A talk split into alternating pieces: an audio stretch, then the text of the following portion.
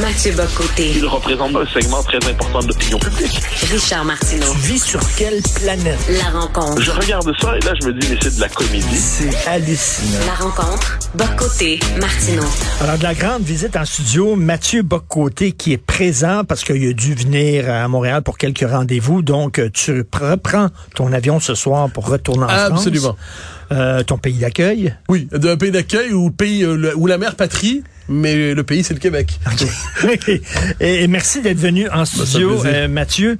Euh, Mathieu, là, t'es comme, euh, est-ce qu'il va falloir organiser un débat avec André Pratt? Parce que tu as écrit une chronique euh, excellente en disant le Québec, le Canada est indéfendable. Et là, André Pratt euh, t'a répondu. Est-ce que, est-ce que vous vous, euh, vous vous échangez des, des, des, des Non, non. messages régulièrement Ah non, d'aucune manière. En Monsieur fait, Pratt? j'ai- j'ai déjà eu de l'estime pour André Pratt. Et autant où il était éditorialiste en chef de la presse, c'était pas du tout mon école de pensée, mais je trouvais qu'il euh, il faisait un travail. Il avait un souci du pluralisme à partir de la position qui était la sienne, c'est-à-dire le fédéralisme converti, parce qu'on sait qu'il a voté oui en 1995 et ensuite il a évolué, comme on dit. et il a écrit, il a dirigé un livre il a, à la fin des années 2000, Reconquérir le Canada, où il disait les Québécois doivent se réapproprier l'identité canadienne. C'est un tournant dans la pensée fédéraliste qui était incarné aussi par euh, par Philippe Couillard politiquement. Et là, cela dit, on, on le voit évoluer. Là, il a publié son rapport.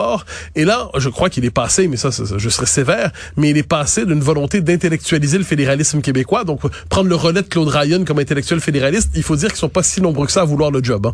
Euh, il est devenu un peu, je trouve, une pose de servilité absolue. C'est-à-dire là, le, texte où il me répond hier, il y a une vision absolument idéalisée, sacralisée du Canada. Et au même moment, parce que les hommes se dévoilent quelquefois dans des formules entre virgules, il nous dit, ben, vous savez, euh, le Québec, puisque quand on dit le Québec dans le Canada pourrait euh, risque de perdre son, poids politique ou alors va, euh, si on veut plus dimi- sauver, notre poids politique dans le Canada, faut augmenter notre immigration.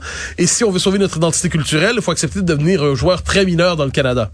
Et là, il dit, mais il n'appartient qu'au Québec d'augmenter ses seuils d'immigration s'il le souhaite, d'autant qu'il doit cesser de se laisser euh, apeurer par une, une capacité d'intégration très mal définie. Et là, c'est la nouvelle ligne des fédéralistes, nous expliquer qu'on doit, on peut accueillir autant de gens qu'on le souhaite parce que la capacité d'intégration est une fiction idéologique qui servirait en fait à limiter l'immigration au nom de préoccupations bassement identitaires. Donc, une bonne partie Donc, du il n'y a, pas- il y a fédéral- pas de vraie raison existentielle à dire, ben là, il faut pas trop en, en accepter. Exactement. selon Fon- vous. fondamentalement, l'immigration est toujours euh, l'immigration massive, l'immigration toujours plus, toujours davantage. Il en faut. Et la notion de capacité d'intégration ou de capacité d'accueil est une notion qui serait sans fondement. Et là, c'est leur nouvelle manière. Voyons donc, attends une minute, là. Mettons, t'as t'as- t'as un verre d'eau devant toi. Eux autres disent, tu peux verser du colorant rouge dans le verre d'eau tant que tu veux. Le, le verre ne viendra jamais rouge. Ouais, ben exactement. En fait, c'est- exactement ça. Et Voyons. on peut, on peut ajouter un élément, c'est qu'ils nous disent, parce que ça vient aussi avec la question du français, les, les André Pratt et compagnie vont nous dire, le français ne va pas mal au Québec. Le français ne va pas mal. Et là, mais qu'est-ce qui se passe? C'est qu'il y a une espèce de jeu, on joue avec les indicateurs, on en retient quelques-uns, on en efface d'autres, et au final, on propose une définition tellement minimaliste de, de la situation du français qu'au final, on nous dit, mais tout va très bien, de quoi vous inquiétez-vous? Donc, je trouve ça, et la pensée fédéraliste aujourd'hui, c'est le bilan qu'on peut faire de la semaine on n'a plus d'autre chose à offrir que d'expliquer que finalement le Québec va toujours très bien. Eux, pour eux, il n'y a pas d'anglicisation de Montréal. Pour eux, il n'y a pas d'anglicisation de Laval. Pour eux, il n'y a pas de baisse du poids de la majorité historique francophone au Québec. D'autant qu'avoir le souci de cette majorité, ce serait une forme de suprémacisme ou de pensée discriminatoire. Et ils nous disent de la même manière, il n'y a pas de capacité d'intégration, c'est secondaire. Bon, mais quand on décide de se réfugier à l'extérieur de la réalité, tout devient possible. Par exemple, un Canada où le Québec pourrait s'épanouir. Et je vois ça et je trouve ça navrant. Puis leur dernière arme, leur dernière arme de la avec le débat sur le, budget de l'an 1, c'est la question de la transition. Donc tout ce qu'il leur reste aujourd'hui, c'est nous dire la transition, la transition pour être difficile, la transition. Et là, ben, tout ce qui leur reste finalement, c'est de dire, euh, il se pourrait qu'on paie le prix de notre audace parce que notre voisin nous le ferait payer. Il y a quelque chose là-dedans qui relève de la pensée servile, de la pensée soumise. Écoute, euh, de dire il n'y a pas de problème avec le français, c'est c'est pour reprendre ton expression lunaire, c'est ne pas voir la réalité, c'est un déni de réalité. Et mais moi, j'ai vu euh, récemment quelqu'un, ça faisait longtemps qu'il n'était pas venu au Québec, euh, est arrivé au Québec en disant Eh bon Dieu que ça a changé. Euh, Je me fais maintenant répondre euh, tout le temps en anglais euh, ou bonjour hi et tout ça. Cette personne l'a vu. Ah ben. c'est pas c'est pas une histoire de, de, de- c'est pas dans notre tête. là, Non, mais bien sûr, non, mais en fait, et là, on nous explique que l'ex- expérience quotidienne est fausse. Alors ça, c'est c'est une formule essentielle chez Orwell. Il dit le propre de l'idéologie, c'est de nous expliquer qu'on ne doit jamais se fier à ce qu'on voit, à nos sens, à notre expérience. J'ai un ami qui est passé, euh, une, qui a passé une semaine à, à Montréal ici, qui vient de Paris. À son hôtel, pas un mot de français. Impossible de se faire servir en français. Dans un hôtel, on s'entend. Donc là, il y a, c'est toute une série de petits et de grands indices comme ça. Il y a des statistiques, les travaux de Frédéric Lacroix, il faut les mentionner, les rementionner, ils sont essentiels. Mais on fait tous l'expérience de cette dépossession, où le français est peu à peu, en fait, le, la majorité historique francophone, est peu à peu expulsé symboliquement, pratiquement, démographiquement de Montréal. Et là, on nous explique que c'est pas grave. Et moi, ça me fascine, parce qu'une chose qui m'a toujours intéressé, au-delà même de la cause québécoise, c'est comment les intellectuels, lorsque leur idéal est désavoué par la réalité, se réfugient dans une forme de fiction mensongère dans laquelle ils se blindent, ils se carapacent, ils n'en sortent plus. Euh, et ça, c'est euh, bon, c'est le propre de l'idéologie. Dans un livre que je veux bientôt sortir, j'appelle ça l'institutionnalisation du mensonge. Plus notre idéologie est désavouée, plus on s'y enferme parce qu'on y a tellement investi affectivement, culturellement, économiquement, qu'importe. On y a tellement investi qu'on ne pourrait pas en, ex en, en dire, ben, finalement, je me suis trompé, sans avoir l'impression de se de, de s'automutiler. Bon, ben c'est pour ça que entre autres les gauchistes qui ont défendu euh, le communisme, euh, Mao, etc. Lorsque est arrivée la, la réalité en disant ben c'est c'est- c'est un, c'est un régime euh, liberticide, ne le voyaient pas parce que pour eux autres, euh, ça serait comme dire les 20 dernières années de ma vie, je me suis trompé. Exactement. Et là, c'est toujours la question que se pose. Pardonne-moi. C'est toujours la question que se posent nos progressistes, ou plus largement les intellectuels euh, qui s'engagent en- sous le signe de la, appelons ça du progressisme. Ils nous disent. Si ça fonctionne pas, c'est parce qu'on n'a pas été assez loin. Donc, moins ça fonctionne et plus faut aller loin dans la doctrine. Et là, il y a un autre argument. On va nous dire, ou c'est parce que des gens cherchent à empêcher l'avènement, donc, de ce monde idéal, le Canada idéal, par exemple. Et là, aujourd'hui, ou en Europe, sur la société diversitaire, on va nous dire pourquoi ça fonctionne pas? Parce qu'il y a des propagateurs de haine qui empêchent la société de pleinement accepter la diversité. Ici, qu'est-ce qu'on nous dit? Pourquoi ça fonctionne pas? Parce que les nationalistes identitaires enfermeraient les Québécois dans une version victimaire d'eux-mêmes. Puis quelquefois, ça s'appuie sur une forme d'inculture historique, mais exceptionnelle. Hier, Antoine Dionne Charret, le fils de l'autre, hein, le fils de Jean Charret, auquel euh, François Legault n'aime pas être comparé. Et je comprends François Legault, mais qu'il fasse ce qu'il faut pour ne pas être comparé à lui. Antoine Dionne Charret, qui a manifestement une culture historique très limitée, dit les nationalistes québécois, ça fait 400 ans que vous annoncez que le peuple québécois va disparaître. Il met ça sur Twitter. 400 ans? Euh, Ce, ce monsieur croit qu'on s'inquiète pour le peuple québécois depuis les origines de la Nouvelle-France. Manifestement, il y a une catégorie qui est absente dans sa pensée. Ça s'appelle la conquête. Ça s'appelle les rébellions. Ça, ça- et donc là, il fait, il, il se, c'est fascinant. Donc, on voit l'inculture. Ce type est incapable, Diane Charret, de comprendre que le point tournant, c'est la conquête, la dépossession, la mise en minorité, le fait qu'historiquement, cette situation n'a jamais été corrigée et qu'elle s'est institutionnalisée dans les Tout mœurs. ça, c'est dans notre tête. Oui, puis il nous dit depuis 400 ans. Mais là, on se dit, ah, mais vous êtes au courant que la Nouvelle-France, c'est pas une période que les nationalistes québécois maudissent. Vous êtes au courant que le moment de bascule dans notre histoire, selon l'école de Montréal, selon les bons historiens, c'est la conquête depuis 400 ans. Donc, je me suis moqué un peu sur Twitter en disant, depuis, disons, faisons de l'histoire comme Antoine Dionne Charret, hein, depuis 10 000 ans, les chrétiens vénèrent le Christ. Euh, et puis, le Napoléon, ce roi médiéval, a découvert la- la- la- la- l'Amérique avant Christophe Colomb. Et là, j'ai même dit, juste, Jules César était, euh, était un riche et un abruti car il a franchi le Rubicon. Bon, alors là, je, je me suis amusé sur son dos, mais c'est parce qu'il y a quand même des limites à être inculte dans l'espace public. Euh, André Pratt, euh, tu disais, tu l'aimais lorsqu'il était un- comme un, un intellectuel. Il est de plus en plus un politicien. Oui. Hein, il, a, il a remplacé le discours rationnel, euh, même qu'on soit d'accord ou pas d'accord, mais avec un discours de plus en plus émotif. Euh, euh, ce qui est en train de...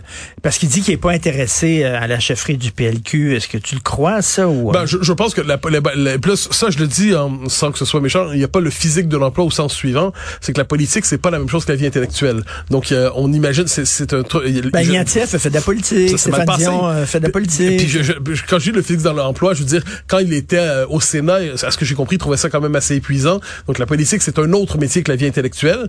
Et ce qui est particulier, en fait, c'est que Pratt, c'est un peu, par- ça ressemble un peu à Claude Ryan en quelque sorte. C'est quand il était euh, un éditorialiste, on pouvait être en désaccord avec lui, mais le lire, il trouvait qu'il y avait quelque chose à retenir de ça. Et il est devenu un idéologue. Et là, ce qui est très particulier, c'est que c'est un idéologue enfermé en lui-même, puis qui se coupe des faits. Quand il dit mon parti est très nationaliste, tu, fais 5% chez les francophones. 5% chez les francophones. Est-ce que ça veut dire quelque chose, cette information? Est-ce que tu dois... Et là, on nous dit non.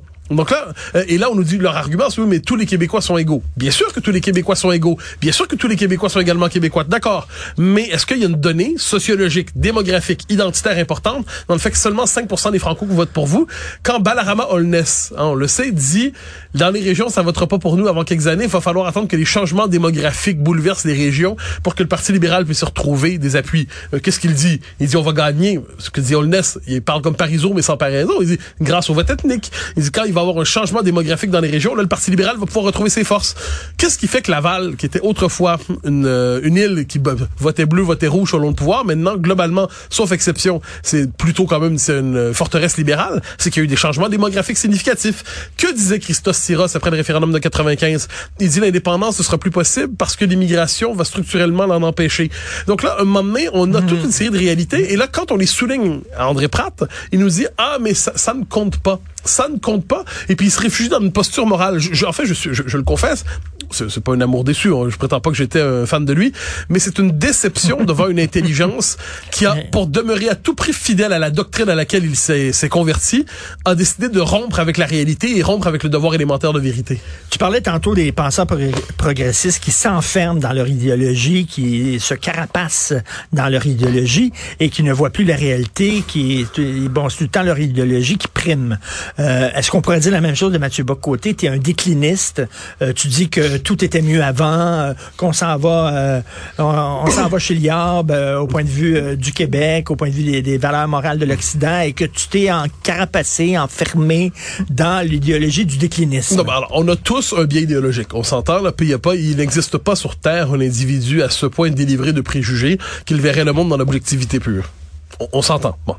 Ensuite, il y a des discours, entre guillemets, qui sont plus vrais que d'autres. À un moment donné, il y a des, il y a non, des thèses. Tout est relatif. Ben voilà, c'est-à-dire que là, si, si, tout relève du ressenti idéologique des uns des autres, à un moment donné, il y a des thèses qui sont plus vraies que d'autres. Il y a des idéologies qui, à l'épreuve de l'histoire, ou des philosophies qui, à l'épreuve de l'histoire, ont livré des résultats plus féconds que d'autres. Le libéralisme a été plus fécond que le communisme, disons ça comme ça.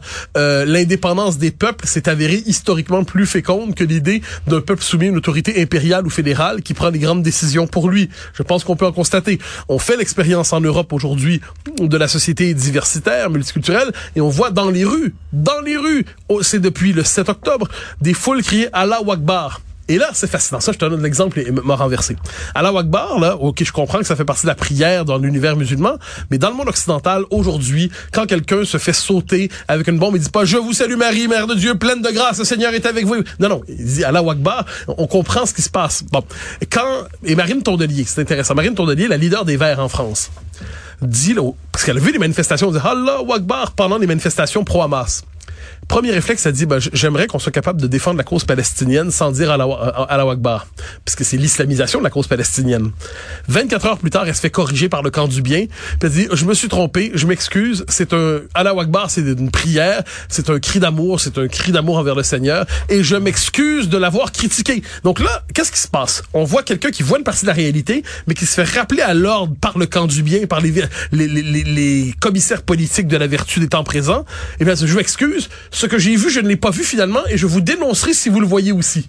C'est intéressant. Écoute, j'ai vu sur les médias sociaux, euh, euh, bon, puis j'ai pas vérifié la véracité euh, de, de, de, ce vidéo-là, là, mais bon, supposément que c'est dans un marché, euh, euh, c'est au Pakistan ou en Afghanistan, il y a plein, plein, plein de gens, et il y a quelqu'un qui rentre puis qui crie Allah Akbar. Je peux te dire qu'ils partent tout à courir, tout le monde, parce qu'ils savent, ils ont compris que ça veut dire Allah Akbar ben, dans, un, ben, dans un commerce. J'ai vu la scène et il y a quelques fois, on, alors, je te, donne une scène qui, elle, est sur les réseaux, on l'a vu. C'est Mario Maréchal. Mario Maréchal, figure de reconquête. Là, on va me dire, ah, vous citez quelqu'un de la famille Le Pen. Un instant. Je dis simplement son propos, peu importe ensuite euh, l'histoire de, de, sa famille. Son propos, euh, parce qu'on lui dit ça dans un euh, dans un échange, je crois que c'est sur euh, BFM, si je me trompe pas. On dit, vous critiquez à la Wakbar, mais justement, n'est-ce pas le cri des... Euh, le, le, la prière des musulmans? Puis elle dit, excusez-moi, là. Puis elle, elle les regarde toutes dans les yeux. Elle dit, si quelqu'un arrivait ici en disant à la Wakbar, est-ce que vous vous cacheriez sous votre bureau, oui ou non? Et là, un moment donné, il y a un moment de vérité. Écoute, et pour ben avoir, oui. mais ce qui se passe, le drame, c'est que depuis 30 ans, puisque ça commence à être récurrent, depuis 30 ans, tous ceux qui ont osé faire un diagnostic assez lucide sur les choses ont été extrême droitisés. Ils ont été diabolisés.